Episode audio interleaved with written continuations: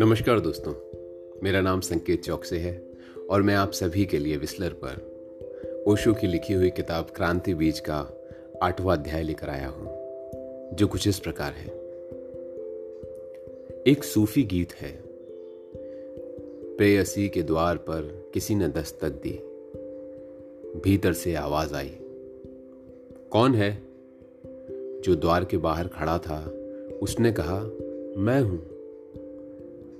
प्रत्युत्तर में उसे सुनाई पड़ा।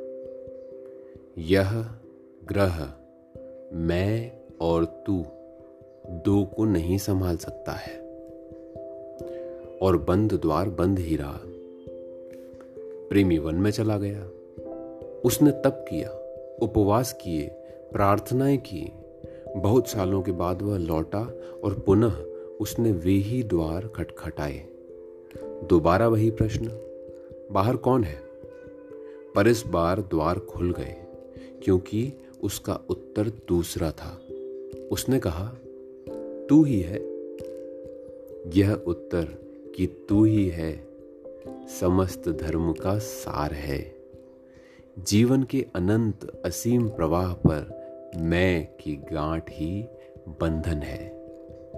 मैं व्यक्ति को सत्ता से तोड़ देता है।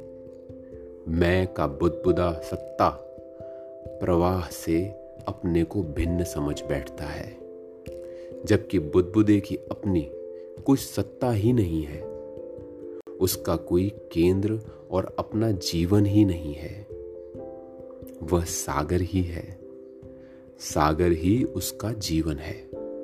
सागर में होकर उसका होना है। सागर से पृथक सत्ता का बोध ही अज्ञान है।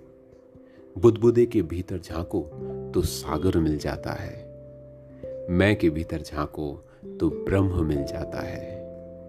मैं जहाँ नहीं है, वहाँ वस्तुतः तू भी नहीं है। वहाँ केवल होना मात्र है। केवल अस्तित्व है, शुद्ध सत्ता है। इस शुद्ध सत्ता में जागना निर्वाण है।